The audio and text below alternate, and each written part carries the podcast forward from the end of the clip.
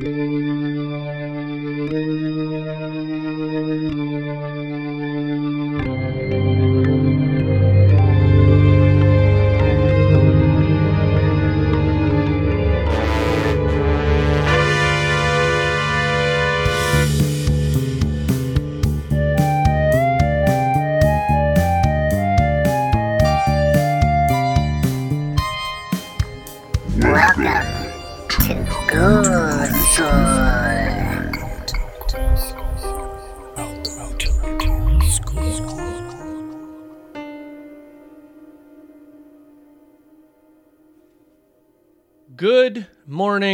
class. That's morning spelled with a U, so you know it's a pun, which means you know that I am very funny and oh so clever.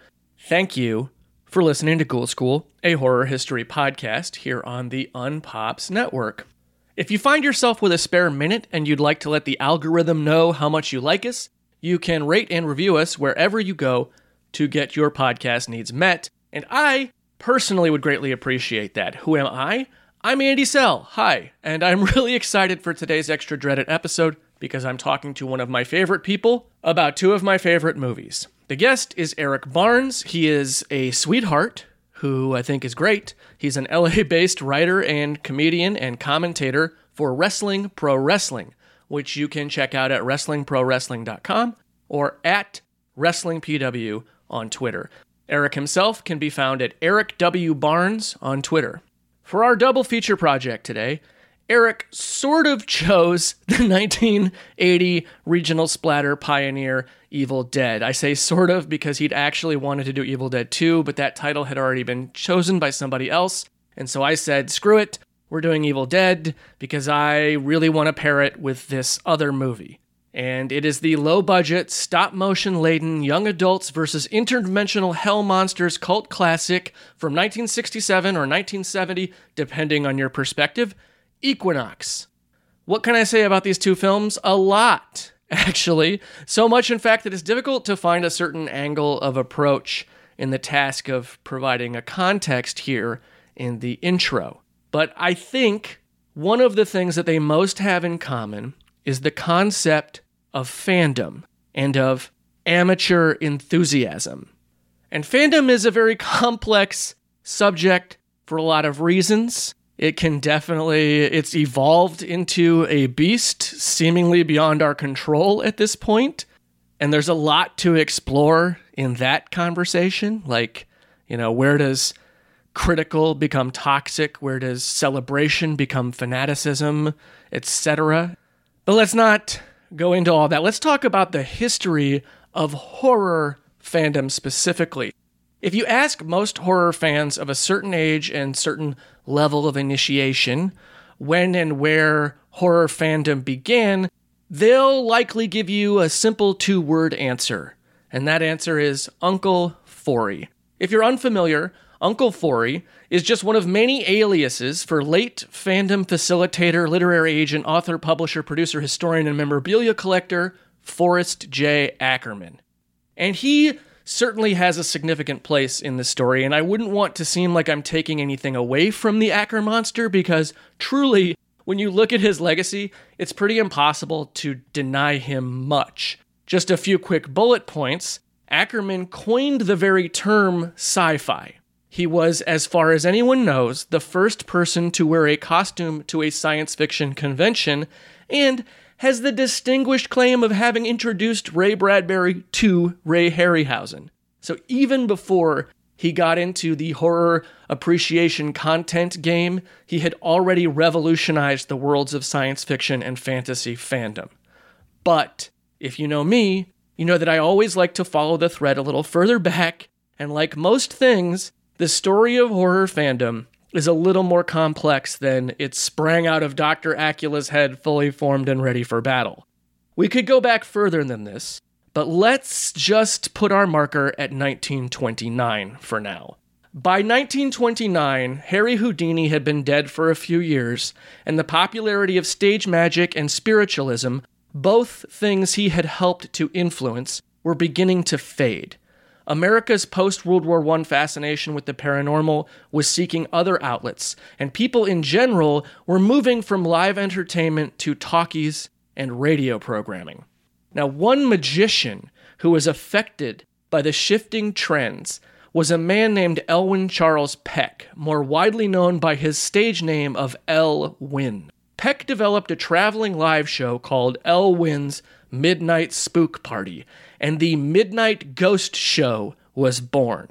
Equal parts vaudeville, carnival, and parlor room seance, the Midnight Ghost shows were more about providing entertainment than giving anyone an honest glimpse into the fabled other side and their evolution throughout the next handful of decades would track cultural changes and how the concept of entertainment would grow and respond.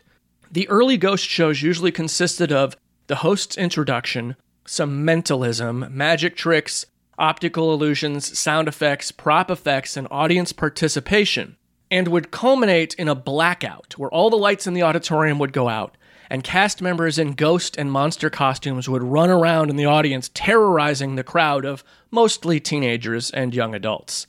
By the late 30s, the screening of a feature length horror film would be added to many of the ghost shows, which would make the hosts of such shows the very first prototypes of horror hosts.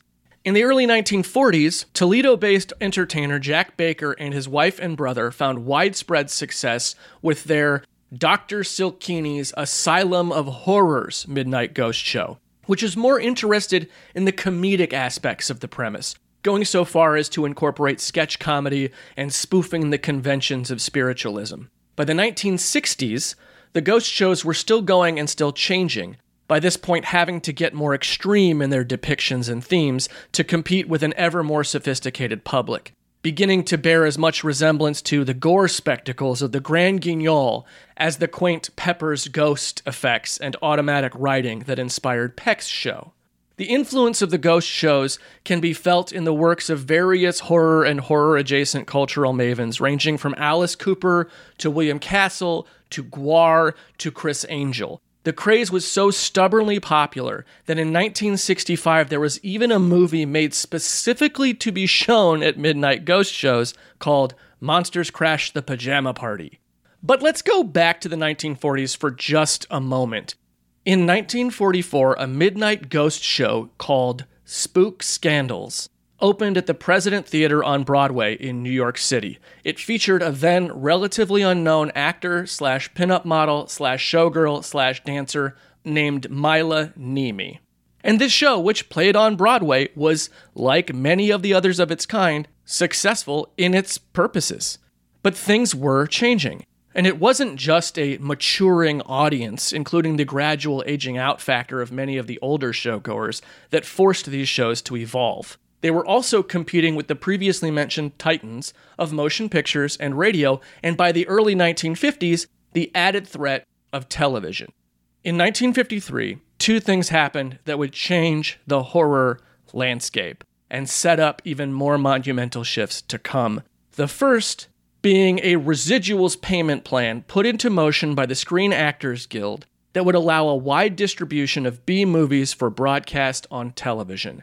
And two, our friend from the Broadway Spook Scandals Midnight Ghost Show, Maila Nurmi, who had changed her name to Maila Nurmi by then, went to Lester Horton's costume ball, the Bal Caribe, dressed in a look modeled primarily after Morticia Addams from the Addams Family comic strip, and won first place. Side note, keep in mind here, this was a full decade before the strip had been adapted into a television series, and honestly, it was so young. The character of Morticia hadn't actually even been given a proper name yet.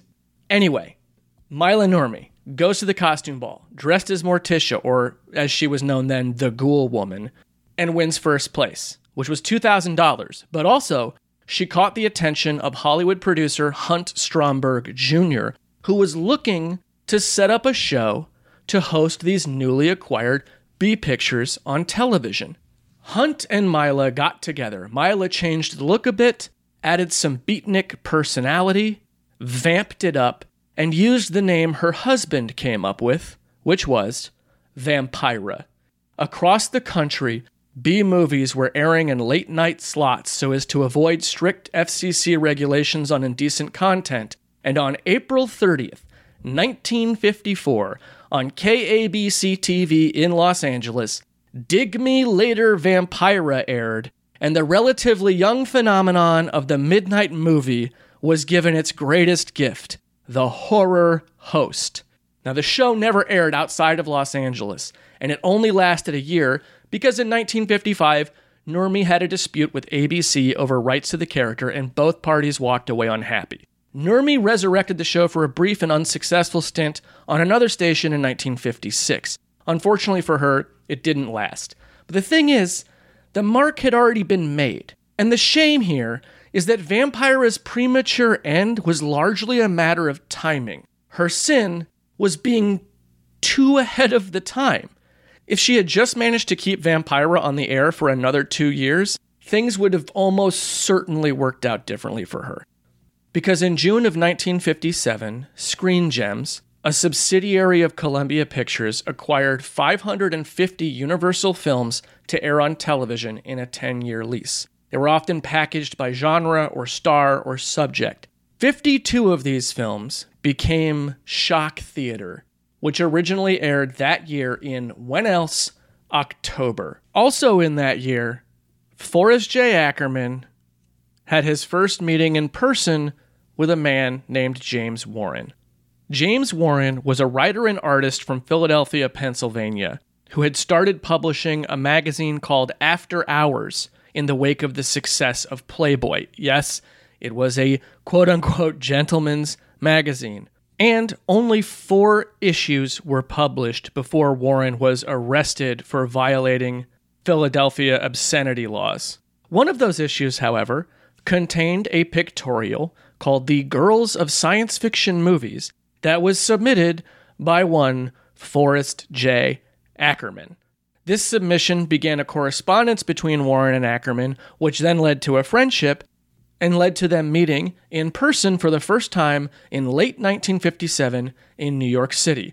At this meeting, Ackerman showed Warren a copy of a magazine called Cinema 57, which was a French publication about fishing. I'm, I'm kidding. It's movies. It's called Cinema. Now, the name of the magazine was Cinema, followed by the last two digits of the year of its publication. For example, the first issue was in 1954, so in that year, the title was Cinema 54. This being 1957, the title was Cinema 57. The issue that Ackerman showed Warren was specifically issue number 20 from July and August of 1957, and it was a special one off on horror, science fiction, fantasy films subtitled Les Fantastiques, and the cover was a photo from Werewolf of London. Ackerman thought that this magazine represented an opportunity. Warren agreed. Both of them had grown up watching the Universal Monster movies, and now, with all of these movies airing on television as part of the Shock Theater package, which in a lot of places were hosted by horror hosts, beginning with Philadelphia's own Zacherle, aka Roland.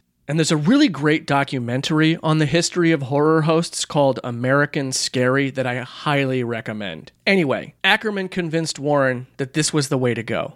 And just five months after the first Shock Theater films started airing, the first issue of Famous Monsters of Filmland hit the stands. The initial issue was just meant to be a one off, but it was such a success that they started publishing regularly. And this is where a lot of people will tell you horror fandom was born. Famous Monsters of Filmland was a cultural item about the appreciation of cultural items. And more so, it fostered a space for young monster movie and horror fans to reach out and connect with each other through the letters and ads posted in the magazine. Ackerman turned his house into the Acker Mansion, a museum of memorabilia, and ran columns about other memorabilia collectors, including one young fan named Dennis Muren.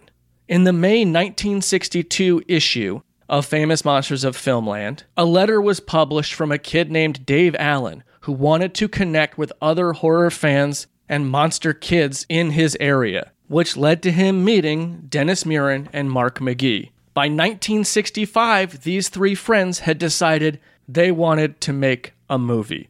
With their eyes set on making a midnight movie for horror hosts to air, they got to work on the development of a project known as The Equinox, a journey into the supernatural. That film would later be picked up and released as Equinox in 1970. And it would start the careers of the most influential voices in the cinema of the fantastic, because Dennis Muren was the founder of Industrial Light and Magic. And this is what it's all about, right? Like these are the these I, I love these sublime moments of like the interconnectivity of things, of seeing where one thing leads to another. And also it's worth noting that, you know, it might seem because, you know, life can sometimes seem pretty long. It might seem like a lot of these things are so far in the past, but let's remember, Forrest Ackerman was a teenager when the first Dracula movie came out, and I was almost in my 30s when Forrest Ackerman died. Hell, in my 30s, I met Carla Laemmle, who was in the original Dracula. Granted, it was at her 100th birthday, but my point is, is that even by the metric of our own lives, these things are a lot closer together than we tend to think they are. It's not ancient history. The past always reaches for the future, and sometimes it doesn't even have to stretch much there are still midnight movies. Sure, the phenomenon has gone through a lot of changes over the years, but what was born out of those midnight ghost shows still exists more or less. You can see it in a lot of things. Horror hosts are still around. Sven Svengoolie is still on the air every Saturday on MeTV. Elvira just celebrated her 40th anniversary. John Bloom, aka Joe Bob Briggs, regularly hosts a show on Shudder. And I guess this is what I'm trying to get at in my own weird way is this this togetherness of it all, which points to the thing that I really do love about fandom. The idea of community. It's a shared space. Whether we're talking about going to see a midnight movie or the midnight ghost shows, even back in the 1930s, or even the horror hosts on television. They're introducing a film to you, they're joking with you, they're giving you information, you're not watching this film alone. Even if you're alone in your own place watching it, that horror host is with you, guiding you, sharing the experience with you. And that's where we should find the strength in fandom. I know it can get frustrating with gatekeeping and toxicity and and the constant struggles between the let people enjoy things and the overly critical. It's easy to lose sight of the fact that we're all in this for the same reason. We like this. We want to be here. We want to hold the hand of the person next to us and scream.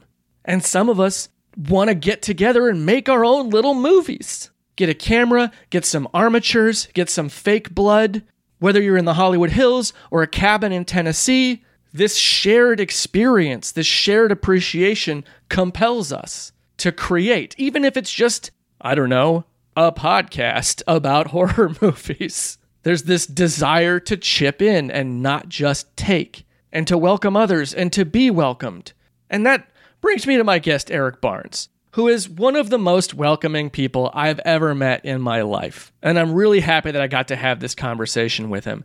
Before we get into that, I would just like to take this opportunity to thank Adam Todd Brown and the Unpopular Opinion Network for continuing to distribute this show. And I want to acknowledge some sources with some citations. There's, of course, the aforementioned documentary American Scary, which, again, I highly recommend.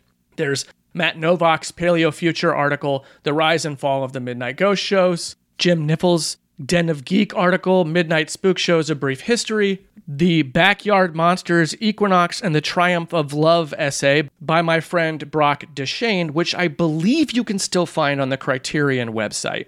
And of course, as always, Wikipedia. I'd also like to thank my mom, Suzanne Sell for getting me into horror movies, and honestly, literally anyone that's ever watched or discussed horror movies with me. We're part of a thing, and I appreciate you, and I'm glad you're here. And if you're listening to this, thank you. Obviously, you're listening to this because you're hearing me say this, but thanks for listening. Thanks for being a part of this because, you know, I can't spell good morning without you. Now let's go and listen to this wonderful conversation that I w- had the privilege of having with Eric Barnes about Evil Dead and Equinox.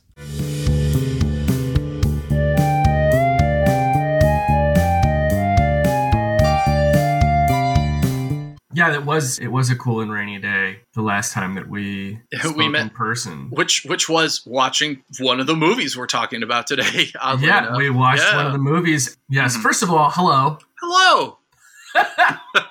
It's so good to see you and your face. It is so good to see you in your face. I want to know Uh huh. brass tacks now. Uh Where does the Evil Dead touch you? Where what what's the not, story? It's, it's definitely not where the trees have touched other people. oh gosh, yeah, no. Mm, stay out of those stay out of those woods, man. Yeah, those yeah. trees are Yeah. those trees are canceled. Uh, Ooh. uh, we're grabbing our uh, neck shirt holes, Ooh. which which also sounds sexual somehow. Where does Evil Dead touch me? Oddly enough, in terms of the franchise as a whole, I I love it. I prefer Evil Dead 2 and Army of Darkness over Evil Dead, which I know is the hottest of takes.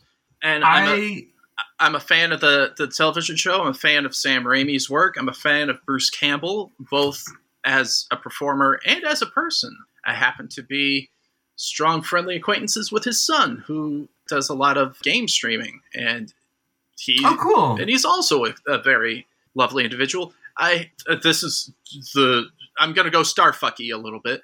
I have never fine. I have never met Bruce Campbell. I have watched the Royal Rumble at his house. So that, which is probably one of the most LA things I could I could bring up. That's actually how I met met his son was through wrestling of all things and going to like a PWG show and then I realized I didn't realize it until I was watching the Rumble just hanging with my friend like uh, oh oh oh,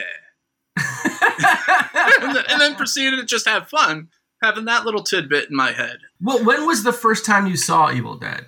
The first time I saw, uh, well, I first saw Army of Darkness. Like, Okay. uh, uh, so I thought it was an awesome movie, despite the fact I had no idea of what was going on because I didn't see the other films. But I was at an age in which that didn't matter. Yeah, I also think that it's one of those films that it kind of it doesn't really matter. Like it kind of feels it's it's sort of each one of the films I think in this you know trilogy, not including the remake, although the remake certainly qualifies for this as well because what I'm saying is that each one of these films can't stand on its own. Yeah. You know, Evil Dead. oh, 2, definitely.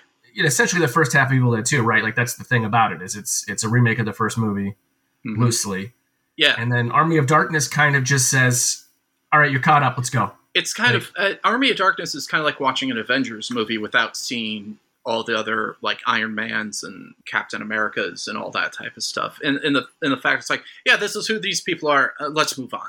But I saw Army of Darkness probably when I was 11 or 12 years old, and then you know it was all I knew because I didn't equate Evil Dead to them, and it wasn't until friends kind of clued me in of like, no, no, no, that's the third part of a trilogy, and I'm like, Yeah. really? Okay.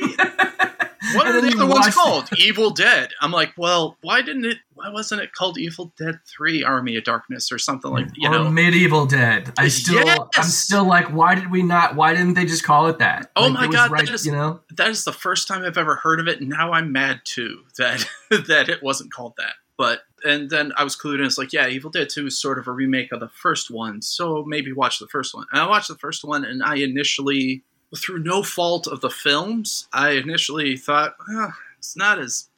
I didn't think of it as good because Mm. I expected the over the top Mm-hmm. zaniness that the franchise would come to be. And while there was certainly some over the top stuff in the original Evil Dead, it was uh, very, by comparison, grounded and at the same time Which is kind of insane. horrifying. Yeah, I know. It's insane to think that, you know, oh, well, this one's very grounded as you watch a tree rape a woman. yeah, or or you know the the giant hands popping out of corpses. Yeah, or- yeah. Like uh, it is. It, the thing is, is it kind of it foretells of uh, in a lot of ways the things Yeah. to come with Sam Raimi stylistically and sense of humor wise. Oh, yeah. But yeah, compared to those other films, it does feel much more like a straight ahead horror movie. Yeah, and and I and I would say it's uh, definitely Evil Dead Two and Army of Darkness. It was the intent was to scare and then laugh, entertain to kind of break the tension. Whereas this Mhm. one just beats you over the head with the tension a little bit more than I would personally like, Mhm. but but it's understandable and have content that has not aged particularly well, which we have. I don't mean to, I don't mean to beat a dead tree, uh, but Yeah, well, it's still. eh, ah.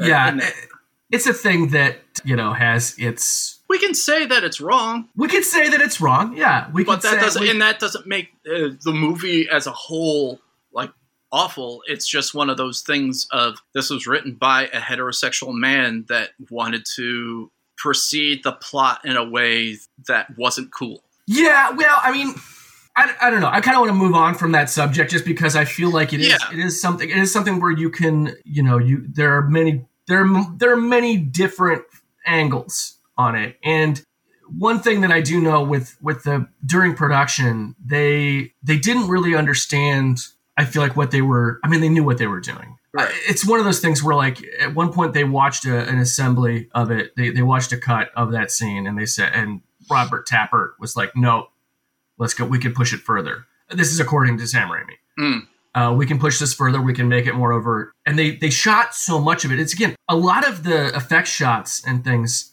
were shot later were reshoots that were shot later in michigan after they'd done finished principal photography in tennessee at the cabin. That's that's another thing is this is a it's a very low budget labor of love movie where it's like thirteen it- people living And it shows. It's very several months. and it shows in all the, in all the good ways. Yeah, yeah. So sometimes they you know they cut something together and they you know you don't really realize the impact of something while you're shooting it Oh yeah. until it's cut together. And I think in this case, this scene. I believe was one of the ones Joel Coen edited of the Coen brothers. Yeah. he was a, he was first assistant editor on the film, and I know that he he cut a lot of the action stuff. And it is one of those things that maybe also this is right after uh, you know this is this is right after the 70s where movies kind of went harsher in that Yeah. realm and No, I hope you know that I'm not lambasting an entire film based on one scene. It's Oh, I know. it was so and yeah it's also it is a thing that's worth discussion it is worth discussion and there's a reason why it was pretty much implied but not shown in Evil Dead 2. hmm yeah i mean well there's like a there's like a cut that's like a Yeah, yeah. almost a punchline cut and it, it, it is something they kept in the remake which uh, the way they handled it in the remake was i think almost worse because it was almost like and i am not one of those anti-remake people i actually really really enjoy the evil dead remake hmm but in doing that scene, they tried to make it matter more narratively. Like they tried to make it more a part of the possession story. And like that's how it happened. But in doing that, it almost it makes it seem more lurid, makes it seem more Justified in the I- narrative. yeah. Yeah. And it's it's hard to say, you know. The, the, it's it's a Well, topic I- that's like So I'm sorry that we got stuck on on this topic. That's, that's on me. Look, but it's but I okay. it Everybody- very but I find it very interesting in terms of you know what if there's any narrative justification to have such a scene that doesn't come off as insensitive or problematic or that type of thing. And I'm of the opinion of if you have to ask that question, it's not worth exploring. fair. It's yeah. it's not it's not worth putting in your movie, especially since at the base level of everything creatively, uh, you're like, no, it's made up. So make up something else. It's that simple. yeah. Uh, uh, that it, you you choose to include it or not. Like say what you want about John Landis, and there's plenty to say. But he asked a question. I'm paraphrasing, but he sort of asked the question, "What kills vampires?" And the answer is whatever the fuck you want. They're not real. yeah. Yeah. Yeah. Yeah. Yeah. Yeah, so anyway, but yeah, in terms of evil, in terms of Evil Dead, I I loved it. It's probably tied to me with Texas Chainsaw as my favorite horror franchise, just because I'm a comedy nerd and I love the ridiculousness and the badassness of having a chainsaw hand, and you mm-hmm. know, just Ash Williams is a, a fucking dynamic, iconic character, and I love the Showtime series that was there, and Starz. or Starz. Starz. Yeah. I just I used to work for Starz. No, you're not. You were right in correcting me, but you gotta admit, Starz is the RC Cola to yeah, Showtime's look, you're not gonna to like, Pepsi to HBO's Coca Cola. Yeah, they, Uh. yeah, they're not. Yeah, so yeah, you're not like it's Spartacus, Outlander, Party Mhm. Down, Ash versus Evil Dead. Those are the successes. Starz. You can what is that one hand or one in a finger? Mhm. But and the other is- hand's a goddamn chainsaw. So yeah, the other hand's a chainsaw. And I, I, I, that was actually cool. I actually got to go to the premiere of that at the at the Chinese at the TCL. Oh, that's Iggy awesome. Pop. They like closed off Hollywood Boulevard, and Iggy Pop played, and it was fun. Look, it's a fun show. It's a really good show. I love how every transition sounds like you're you're you're, you're under a hot lamp. And That's look, how I would. How I Yeah, listen, I am. I am constantly. this is what the podcast is. I'm not going to justify anything to you. Let's move on. I do. I do constantly feel like my inner. uh Your default setting is interrogated suspect in Law and Order. Yeah. You've never done, mind you, you've never done the crime, but Yeah. you're just being yelled at, and you're like, "Stop it! yeah. I yeah I'm didn't do over. it. I'm over. I just work at the mill where the body was found." The body that was dismembered. yeah. I look. I there was a tape. It was a reel to reel tape. I didn't play it, so I don't know what you I, don't, I didn't kill anybody. I just have a knife collection. Yeah, my hand did it. my, it's, It's not me. It's My my, di- hand. it's my dead aunt. She keeps telling me to do things that I don't like. Someone's Uh. in my fruit salad. Oh no! Okay. Don't hit me with the apples again. Yeah, because now that I remember, you did want to do Evil Dead 2, but somebody else had already chosen Evil Dead Mhm. 2. Well, and I was like, also, I think to your credit, the first Evil Dead uh, mirrors the other film that we're talking about much more mhm. than Evil Dead Two does. yeah, yeah, I think I think so. I think so. Yeah. Now there are shots in Evil Dead 2 that are, I think, arguably directly lifted from shots in the other film. hmm But that aside, like there's just so much in common between the two, between Evil Dead and Equinox, which Yeah. is the other film. And that's the film that I chose because I this is one of those cases where I had this planned already. Most of the time someone gives me a movie and it's like, okay, give me some time to think of something. And then I usually come up with like four or five options in my head. And then I settle on one that's like, okay, this is the one. And there have been only a couple occasions where it's been like, all right, no, this one for sure. And this is, I think, the only one. No, it's two because Nadav Fleischer, when he picked Hellraiser, I was like, Jigoku. I, I literally was thinking about that while I was watching Jigoku. But this is one, yeah, this is the other one where it was like, I know what I'm doing if somebody picks Evil Dead. And that's why I think I was like, oh, you want to do Evil Dead too? No, you're doing Evil Dead, and this is the movie that's going with it. Because I also think that you could understand the other, you could appreciate the other film. Yeah, definitely. Because you I'm, are. I'm I'm a film guy. I, I just, yeah, yeah. So I you're, you're not just a film guy. You're a you're a you're a fantastic film guy. Oh, You are a Yeah. you like fantastic film. You like you like kayfabe. You like that's the other thing. You're a wrestling fan. So there's a wink and a nod in the presented reality of fantasy. Yeah. And you're fine with that. Yeah. And yeah. As long as the fantasy established follows the rules that it itself establishes, then Yeah. I'm good to go. Yeah, that's what this movie to me is. That's what Equinox is. It's wrestling, it's comic books. It's that like we're aware of what we're doing and yeah, you can see the seams. But this but come on. Yeah. Like come on. yeah. Just and just give yourself over to the illusion here. And I and I love that. I love that even now, you know, I'm at the time it's one of those things where it's like Oh, put yourself in a 1970s audience, you know, watching this film for the first time. I feel like you still would kind of be like, yeah, this is this is low budget, it's cheap, it's schlocky. It's a little out there, but uh, but at the same time, it's very imaginative. Yeah, and that's the thing is that it goes from kind of like a satanic horror to interdimensional to you see Ray Harryhausen monsters Mhm. and all that type of stuff which oddly enough is what happens in Evil Dead is that it just raises the bar and not even limiting it to just the first Evil Dead movie but over time it the first film obviously shows a lot of one-to-one elements that Equinox has. But over time, in terms of the effects and in terms of like Harryhausen monsters and all that type of thing, you can definitely see. Oh, this it's still it's still plucking from the Equinox Mhm. tree. Yeah, well, they they all that's because they all kind of share,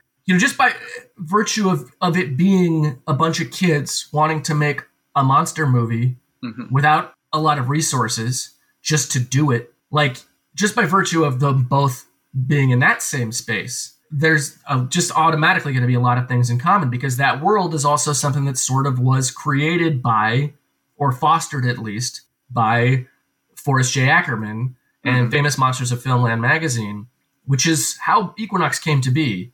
Dennis Muren and Dave Allen and Mark McGee were all friends who met through their love of monster movies and their fandom from with Famous Monsters of Filmland magazine. I mean, Forry Ackerman even hooked them up with Fritz Leiber to play Professor Waterman, which is awesome. Yeah, And it's just kind of like that space, that fandom, but we want to do it space. What you would, some people would call pro am, or some people would just call amateur, or some people would, you know, whatever your call term it. I call it making a movie out of love with your friends. That's what. I exactly. call it. Yeah, it- it's it's and it's that common element. It's existed throughout a lot of different, not just horror genre, but I mean that's where I, you know, that's where I that's where I find it. But it's in science fiction. It's in it's in literature. It's in wrestling. It's in Yeah. you know the indie wrestling world. It's Yeah.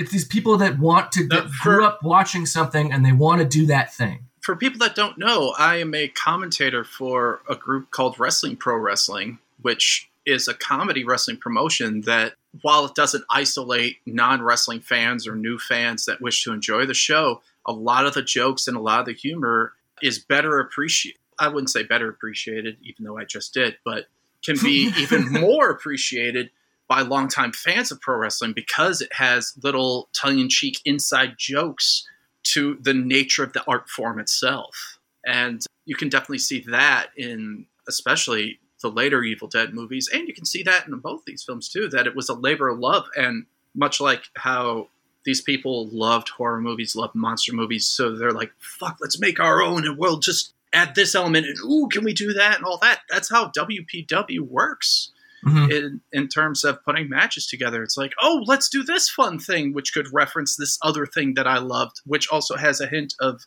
our own spin and originality to it. Yeah, and that's so cool. Ray Harryhausen worked for Willis O'Brien on King Kong.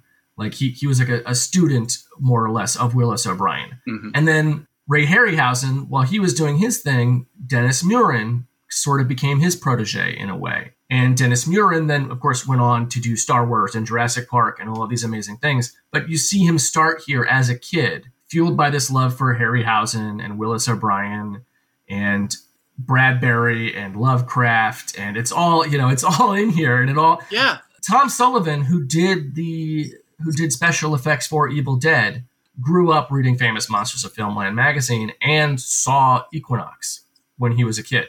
Like Equinox was a movie that inspired him yeah. creatively. You know, it's it's one of those things where like some people like to be like, oh well, Sam Raimi must have ripped off Evil Dead a little bit because this, the number of similarities between the two films are staggering. It's, nuts. It's, It's, kind really. of crazy. I never even heard of, of Equinox before you introduced it to me, and then watching it, I'm like, oh my god, there's so much, so much Mhm. to to the point that it seems like Evil Dead is an homage film to Equinox. It, it really does. And, and Evil Dead 2 definitely has shots that are direct homages to Yeah. shots in. Should we give in a brief synopsis of Equinox? Yeah, Because- so- since it's a lesser known film to Yeah. probably the greater audience that you have. Yeah, so Equinox, which was originally titled The Equinox, A Journey into the Supernatural, which I love. Mhm. And also the parallel there being that Evil Dead started also as a short film made by kids called Within the Woods. But so the Equinox, Journey into the Supernatural, aka Equinox, was this labor of love produced by Dennis Muren, Dave Allen, Jim Danforth, and Mark McGee were like the core personnel. And through like resources that they got from like Forry Ackerman and that world, and you know their parents, and like they, they were kids that had a camera and used They to make somehow movies and screen them through together. through shoestrings and hope they made a movie. They made a movie. Yeah. It was later picked up by Blob producer Jack Harris, who hired Jack Woods, uh, who was a sound guy and an editor, to reshoot some things and to add more footage, and then it, include himself in a weird role for some reason. He plays Asmodeus, hmm and then it got a, a release. And why don't you give the rundown of the synopsis of the film, the actual premise, the plot? Sure. Because it's just it's Uh, basically it's- kids versus demons. Yeah, yeah. It, it's four teenagers played by 30 year olds. It's going. No, they were those guys were all like I know that they were. Here's the thing uh, they really are young actors, but they are young actors in the 1970s, which means they all Yeah. look like they're in their 30s well, and actually, for whatever reasons. the the majority of this was shot in the 60s. Uh, Oh, there's even better. Yeah, like they started filming or started at least development in 65 and then I think we're doing most of the photography in like 66 67 and then it just took 3 years for for it to get picked up and released. So, So, yeah, yeah, it's like Yeah. late 60s so like they look like they're 30 year olds. so the movie actually starts at the end, which is just uh, one of it is a character through a recording device telling their story, which is these 14 slash college students going on a picnic slash rescue mission, possibly. One guy is going there to visit a professor of theirs that said to come, and his friend brought a date and said, I got a date for you too. And oh boy, what a fun, what a fun date to go on. in the, sorry in the uh, non-theatrical version there's this whole subplot where they're just stopping there on their way to Interesting. to a party it's Which really, seems more natural, oddly. right it's yeah it's like it's one of those things where when i watched the, the the version that they had made without that with that subplot intact it's like oh this makes a little more sense for some reason I don't want to hang out and possibly fuck a girl. I want to go help my old professor friend. Yeah. it's it's weird. So they go there. They find that the professor's cabin has been abandoned. They've run into a what they who they think is a park ranger named Asmodeus. you know, a common name for a white man in the 1960s to have. Uh, asmodeus Asmodeus that's so who who who tells them, "Hey, you probably should leave. Uh, I didn't see any professor here. Shut up." And they run into a man with a book, and the man gives them the book and says, "It's your problem now." Ha ha. And they find out that this book is the Book of the Damned, and they proceed to find out that this is where I get a little fuzzy. That somehow they have stumbled upon kind of the nexus or the equinox, if you will, uh, between our material plane and a different material plane, Yep. like a portal to possibly hell. And one of the women characters is sloppily sexually assaulted by Asmodeus, but is protected by a crucifix. They fashion other holy relics to protect them from demons and Ray Harryhausen esque ape things.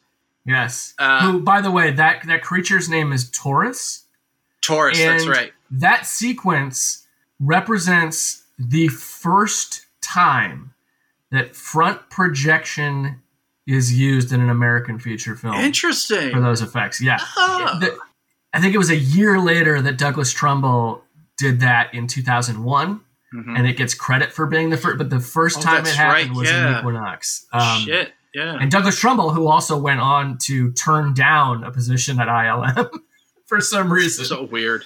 yeah. But but yeah, you know, other horrific things ensue. Asmodeus is revealed to be the devil because of course he is. He's named Asmodeus. Yeah, he's either the devil or he's like religious. You know, it's one of the, it's like he's he's maybe he's a Mennonite. The most ACAB Mennonite I've ever seen.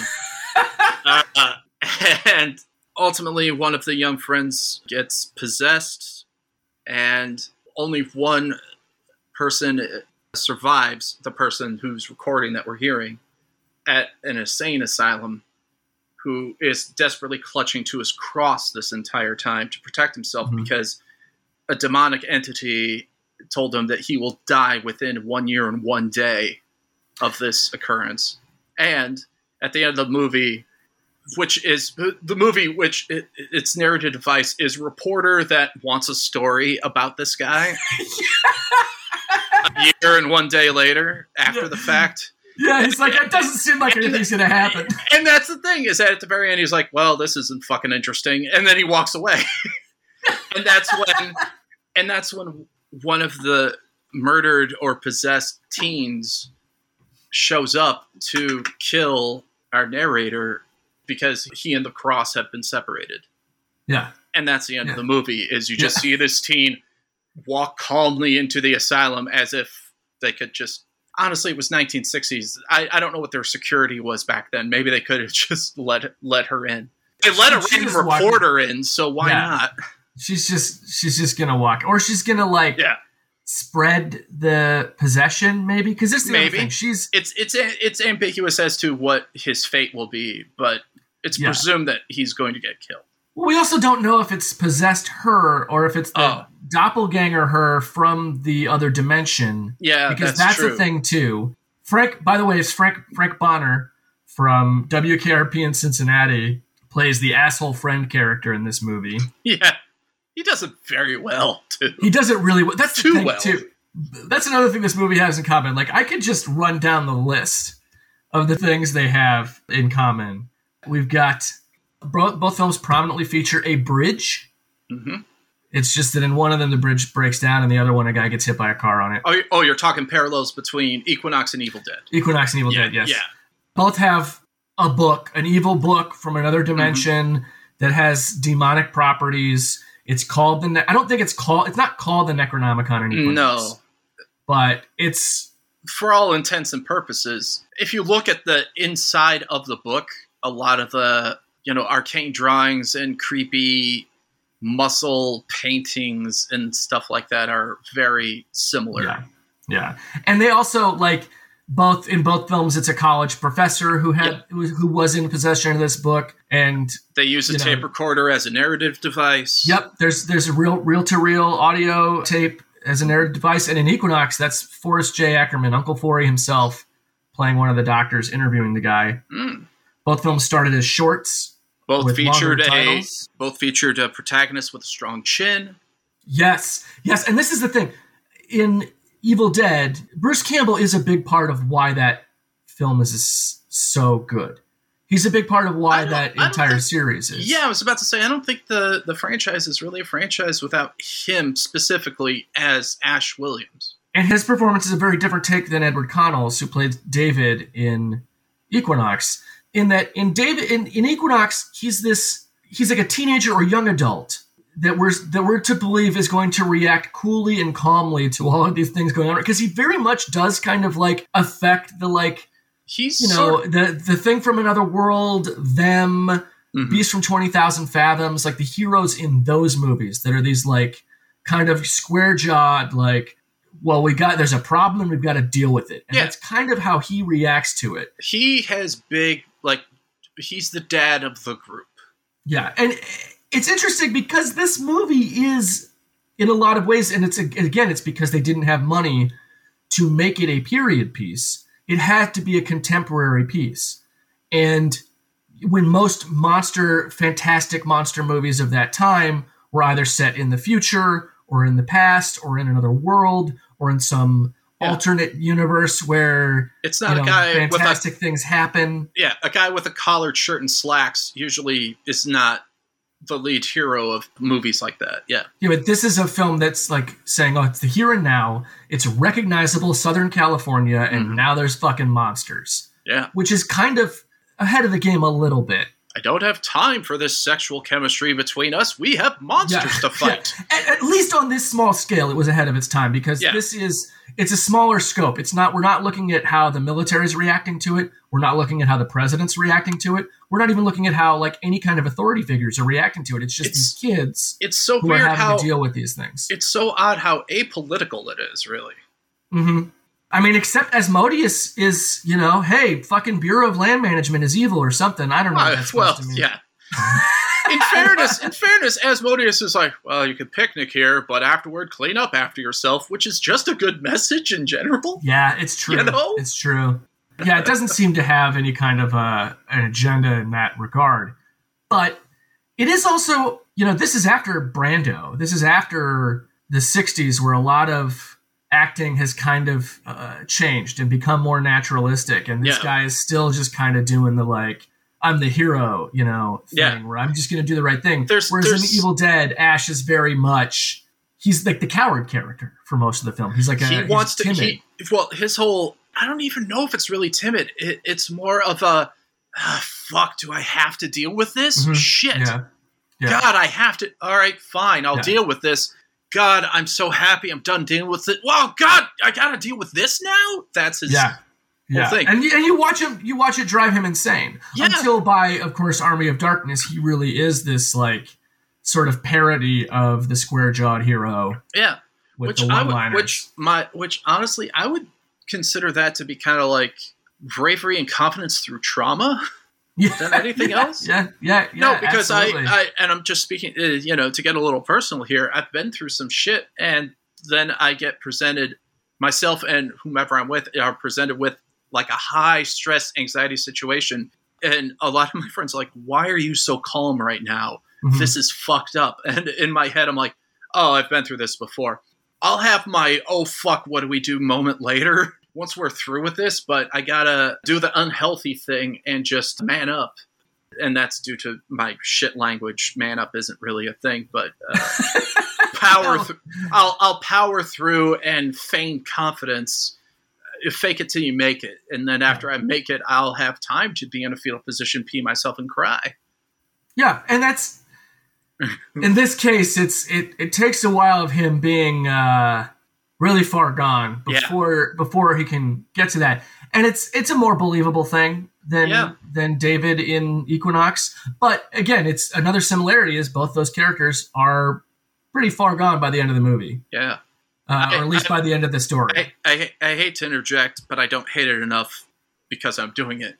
But I know that Rick and Morty is a very polarizing cartoon, and nah, Rick- it's a great cartoon. It's a shitty fan base. Okay, you said it, not me, and Yeah. you are and you are correct, and I will say that too. But probably the most real moment, the thing that made me bond with that cartoon the most, was towards the beginning of one episode where they had this massive war and they became war heroes. They had medals. They shot through everybody. There was viscera everywhere, and they both get into the ship. And they just scream and cry for Yeah, yeah. about five minutes straight. And I'm like, oh my God, that's the most relatable thing I've ever seen on television. And that's how I probably would have processed everything had I been the lead character from, from Equinox, I forget his name, or Ash Williams.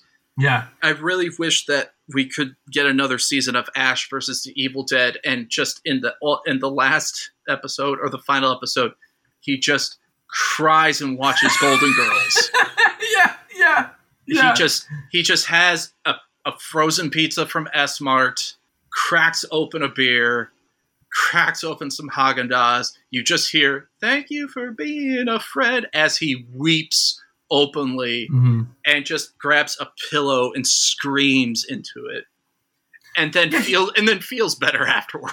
Yeah, that's what I was gonna say. He might be a more sympathetic character later on. that Like you know what I mean? Like Yeah, like, yeah. Like I will say, I do like Ash versus Evil Dead a lot, but I also feel like they didn't really deal with that side of it enough. He was still just kind of an old sad guy, and like yeah, the joke was on him. Yeah, The idea is like we're watching this guy destroy himself, you know, through vices and and just it's it's self different forms of self harm without even realizing it. yeah, yeah. And I thought it was genius when they brought in his dad, the six million dollar man, did the whole like thing where you're like, oh, this is why he's so fucked up because his dad's a monster too. yeah. And I like that, but I also do wish the show had maybe like leaned into it a little more. But I don't know, maybe I maybe I'm glad they didn't. I think both choices are good, but just in different directions. It depends on what what you wish to come out of it. And I I'm should so- just rewatch the series now. yeah, me too. And I'm sorry about the tangent. What what were some of the other parallels? Oh, it's fine. Well, there's okay. Yeah, I mean they both have a young actor that would go on to bigger things. In in this case, in Equinox, it's Frank Bonner. In Mhm. Evil Dead, it's obviously it's Bruce Campbell, but that's also because of Evil Dead. Like, right, right. That was his. That was And a thing. frequent collaboration with the director too. Yeah, Sam and Raimi. that's a lot of people that worked on this continued working with Raimi. Like Raimi is. That's another thing. Both films established influential partnerships in production that would go on for decades. Yeah. Well, that's what happens when a production is put together by people who were friends initially, Yeah, and or you know had a mute that type of mutual in the trenches connection so early in their career. yeah. They both have stop motion as well. Mm-hmm. Lots of great stop motion. Oh, and I gotta say, so Dave Allen, who was the stop motion animator and, and effects guy on Equinox with with Muren, also did this short, and it's called The Magic Treasure. And you need to see it. I feel Oh. like you like I watched it and I and I'm like you would love it. I'm- It's it's a it's a fairy tale. It's like 20 minutes long or I am, something. I'm putting it on justwatch.com. They both oh yeah, they both feature a ticking clock noise. And in in Yeah. Evil Dead it's because there's a clock, which is really cool. That clock that's in Evil Dead was built for the movie by a guy who like I guess had done it before or something because when they asked him if he could make the clock run in reverse and stop it like manually, he was like, "Yeah, sure, no problem, I'll get you." It's like a it's a prop built for effect. And in Equinox, I don't know where the ticking clock noise comes from. mm-hmm. Didn't both movies have little? Like I know in in Evil Dead, it, it initially starts out with this, but didn't they also have like a black void with smoke and then Yes. sort of a Yes. big reveal? Yeah, Uh, yeah. yeah, and So aesthetically, Uh, there's not not just plot devices and character stuff, but there's also aesthetic similarities too. hmm Yeah, there's a lot of stylistic choice. Like Sam Raimi, very unique uh, visual style for for his time, and also an influential one. Like, Yeah. and it's it's also kind of easy to see like how he and the Coen brothers, you know, kind of started from similar places, or or started off knowing each other because they both have this, you know, lots of moving cameras, lots of you know carefully composed frames and and and a lot of like scrappiness in like hey i want to get a cool shot and it, we might have to do some you know i might have to stand up inside of a hollowed out ceiling and slide the camera down a beam with Yeah. vaseline on it to Gotta- get the shot but i'm going to do it Go full Orson Welles with that shit. Yeah. yeah, but Equinox even has a shot where the Taurus creature is coming at Professor Waterman, again, played by Fritz Leiber, who is a influential science fiction and horror writer in a in a great cameo. It's a POV from the Taurus coming at him, and it's almost the same shot as the as the the Force, you know, coming at Ash at the end I of was Evil just Dead. about to say it. Yeah. Uh, both both feature a possession, Yep. uh, a woman being possessed in and in both cases, arguably through an act of sexual assault or aggression. Right. Although in Equinox, one can argue that the execution, I, the face, man, it's just such a goofy Asmodeus face. is Asmodeus's kiss face. yeah, Yeah, yeah, it's it's weird. It's also weird that that's the director who you know Jack Woods who was who was hired to to, Yeah. to shoot that stuff because that stuff's not in the original. I have to wonder if he made a face like that to kind of offset the grimness of assault. I'm guessing It's not, possible, but it's possible. it's possible. Yeah, I. uh, let, let Uh-huh. have everyone know that I don't mean it. I don't know. I don't know. Not a choice I would have made, but They also both have an asshole friend character. yep. There's you know there's mist mists and smoke all over the place they're, in suppo- both films. they're supposed to be having fun in the woods, but instead they stumble upon an archaeology project. yeah, and then there's the the shot of the book spinning.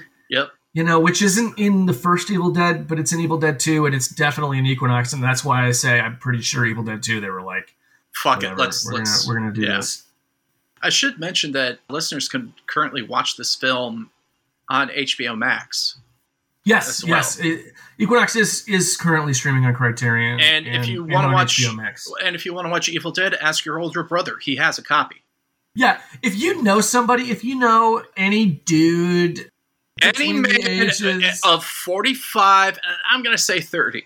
yeah, I would say between the ages of like thirty and fifty, they've got multiple copies of Evil Dead. Now, they, now some of those may be VHS, Yeah, but they'll. yeah, that's again the, the Evil Dead movies, all notoriously constantly re-released in different formats. Oh, I can remember one of the first DVDs I bought was the director's cut of Army of Darkness.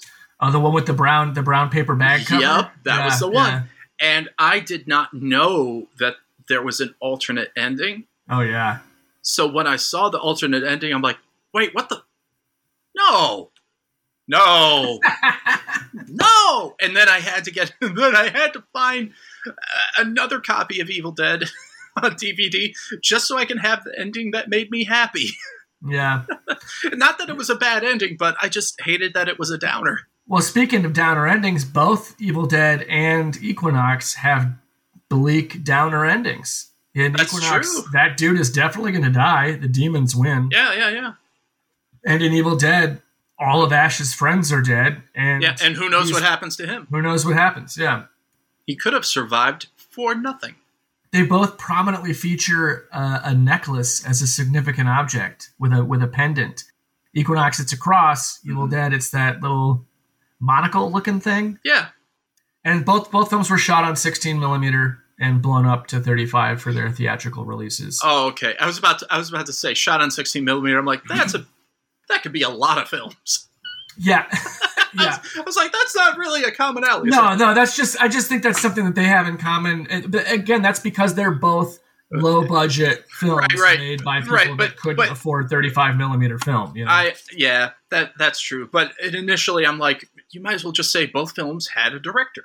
Yeah, both both movies had a director and a Uh-huh. cast, and both Uh-huh. movies uh, played in theaters. Uh, Both both films are fictional. Both films, I don't know, I don't know. Jury's out on Equinox. Lots of crazy stuff happens in those woods outside L.A. That's true. Uh, but both films do occupy different spaces in the timeline of what we know as midnight movies. Like Equinox, part of one of the reasons that Dennis Muren and, and his friends wanted to make this movie was because they thought that they could get it sold to play on television, which is this is back when midnight movie was largely a television phenomenon uh, with horror hosts. And he thought, well, we could we could sell it to one of these TV God. stations to play it with their with their horror hosts.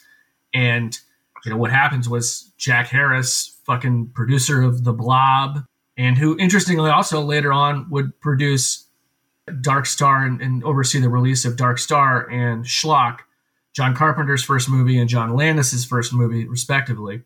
So he Harris had an eye for young talent. Yeah, Equinox was sort of uh, around the beginning of midnight movies and and that kind of phenomenon, and enjoyed theatrical runs as a midnight movie. And Evil Dead was one of the last midnight movies. As the trend kind of died its first death, it's Yeah. it's been brought back several times. It's usually archival stuff. Much like zombie movies, it resurrects. It, Mhm. that, that and, and and all genre film really. Yeah, It all Yeah. it all has its you know lives and deaths and homages, and and I'm glad that you uh, showed this to me because it just reinforces the fact of not just film but all art is influenced by previous art, Yeah. and that you know something that was popularized within a certain era and dies out 20 years or so later gets resurrected just because all of the children or young people that were influenced by that art want to see that again. Yeah, and they want to or they saw that and were inspired to be like oh i can if i had a chance to touch this i can enhance it and make it better and bigger Mhm. and stronger. Or take this and make it smaller and grounded and more intimate.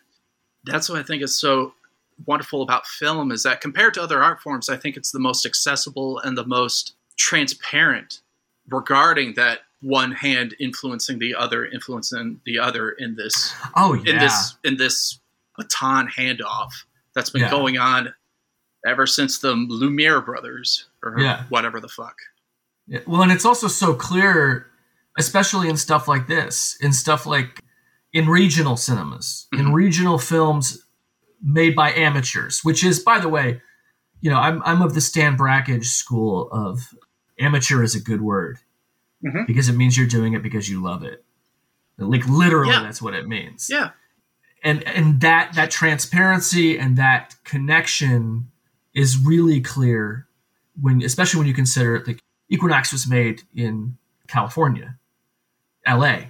in the L- in the L.A. area, Yeah. and uh, Evil Dead was made by folks from Michigan, in Tennessee and Michigan, Yep. and it's you know some of these other films that I mean, there's stuff from fucking like everywhere, and you see the same things pop up in films and, and the same references and the same and it's not like uh it's just it's what it is it's a shared language.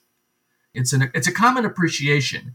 And it's the kind of thing that like ray bradbury or somebody would just be like that's all love. It's all love. It's Well, yeah. everybody loves these They're things. they're making uh, these people are making movies for the very people that love those movies that they make, yes and, and they- it's yeah, and it and it and it has a connection it's not for within the same generation. It's not just an oral tradition that gets handed down. It's it's like people exist in the same space. Like H.P. Lovecraft, piece of shit of a person, Yeah, yeah, yeah.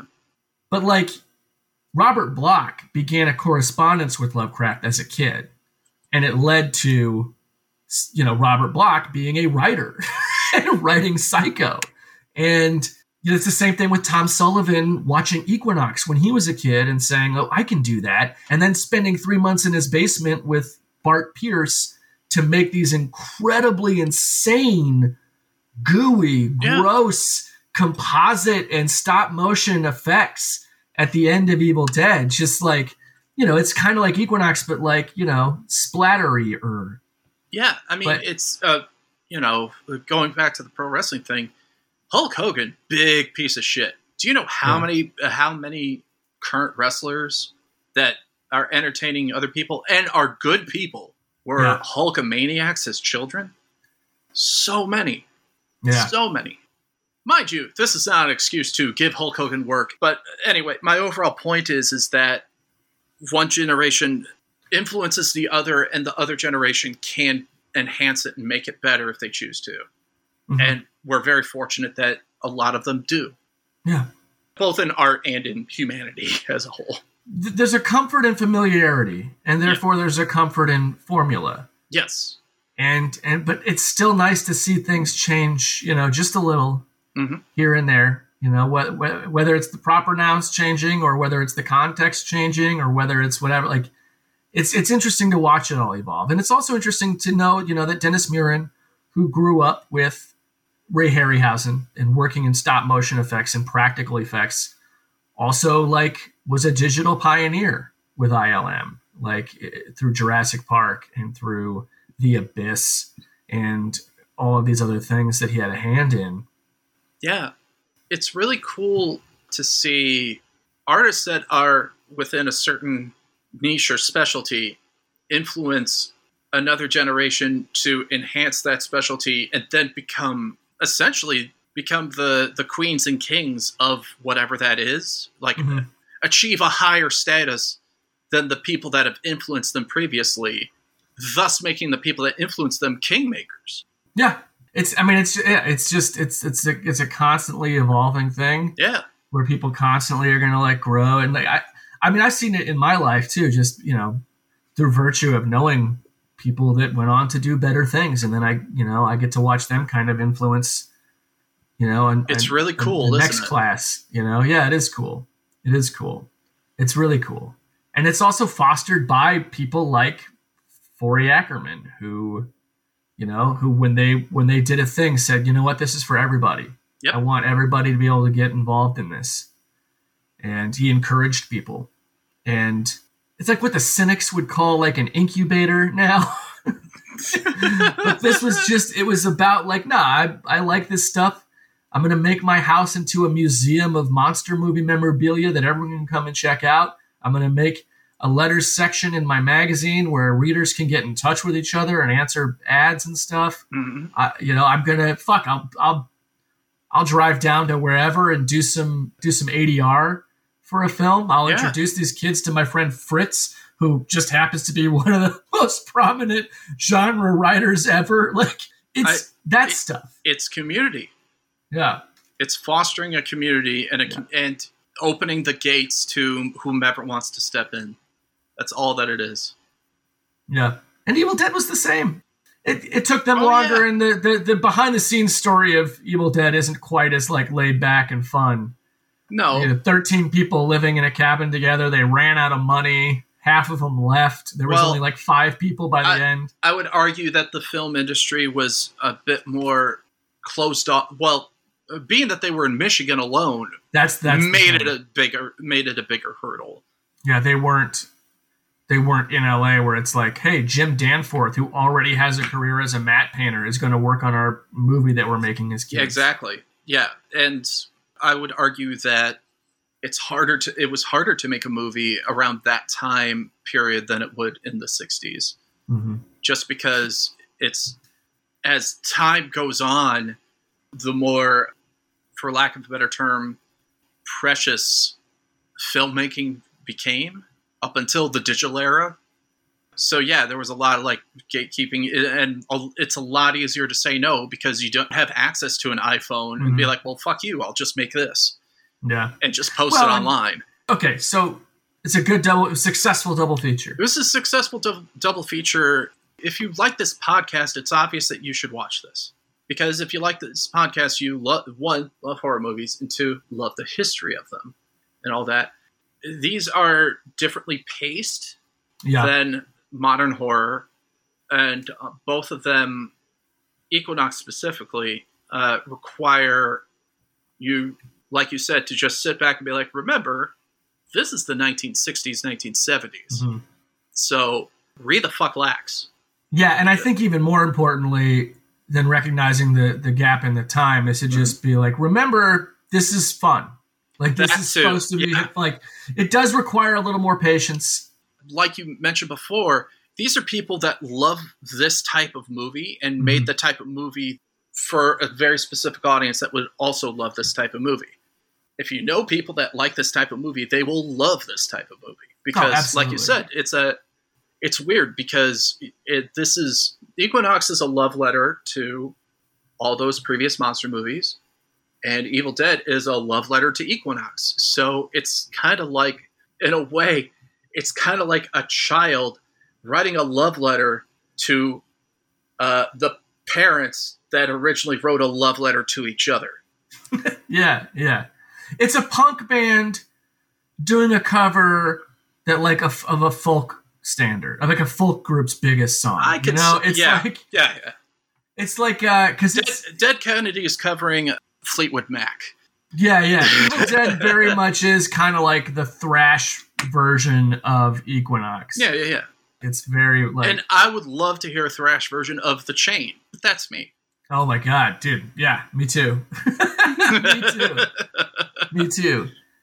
Are there? Do you have any wrestling pointers you would give to Wrestling either pointers? Ash or like? Because both of them kind of have some some. There's like a. There's even in the commentary of Evil Dead when at one point Linda leaps on Ash and he kicks his legs up on her and and Sam Raimi in the commentary goes the flying angel.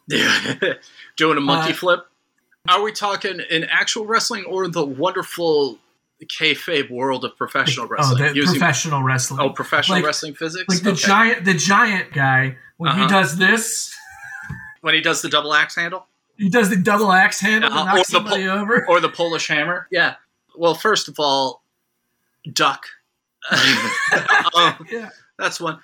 If I could give any a universal recommendation is to always employ the Irish whip because since there's there isn't a second set of ropes, all you Mhm. have to do is ask one of your friends to like as soon as a deadite pops into the cabin, cabin, ask one of your friends to open the door, Irish whip them, they are out the door and they will run forever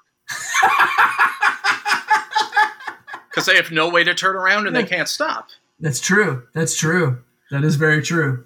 I hope I hope you're all listening. If you ever end up in a cabin playing an audio recording Mhm. of a reading of the Necronomicon Ex Mortis, Irish Whip is your friend. Irish whip is your friend. And the worst case scenario, you miss the door and they crash into the wall, and you just Irish them back, and they'll crash into the wall again, and then you try again to get them out the door.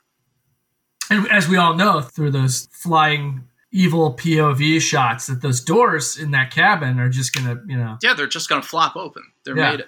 They're made out of I don't know particle board, much like the doors in wrestling matches. yeah. Yeah. what if they did a? What if it was a table ladder chairs match If it was to get the with the with the Necronomicon hanging well, like Uh, the, the briefcase, you know? First, uh, uh, how how many participants? Okay, we're talking Ash, hmm Asmodeus, Uh-huh. obviously. Ash Asmodeus. and Ash, Asmodeus. Uh huh. Taurus and the Giant would have to be a separate match because they they're a different weight class. There's no weight classes in professional I, wrestling. Know, but There like, may be a cruiserweight got- title, but that was kayfabe to fuck to There- begin with.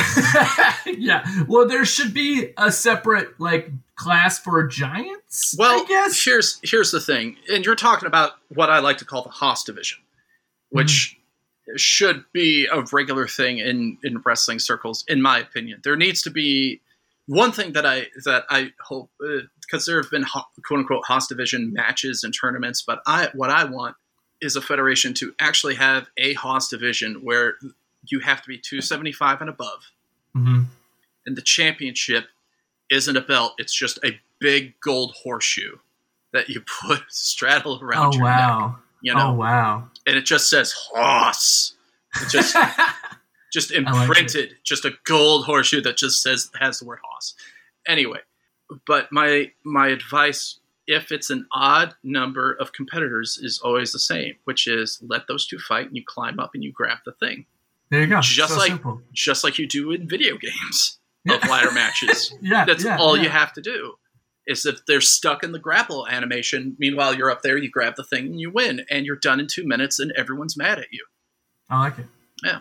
Eric, where can people find you? Find me on Twitter and only Twitter at Eric W Barnes. I don't have Insta and all that type of stuff. You can read my jokes, read my just rants and ravings, and follow all my projects there. I also highly encourage you to check out a web series I do with another comedian named Nat Baymel called Look on the Bright Side.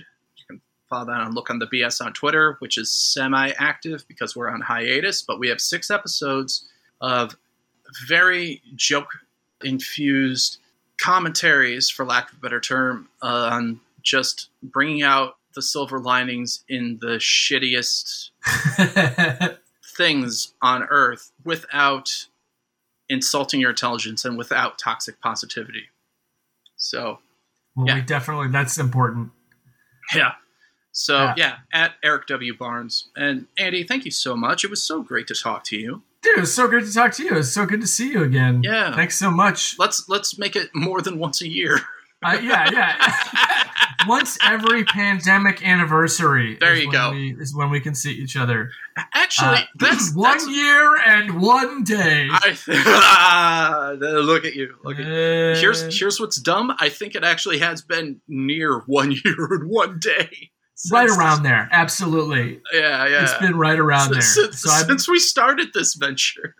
I'm gonna I'm gonna keep a eye open for any blonde ladies with cross necklaces walking up. I'm gonna uh, keep an eye out on paunchy white men posing as the devil on horseback. Yeah, you definitely need to stay away from that Mm-hmm. for sure. Mhm. Class Class deceased. deceased. okay, good.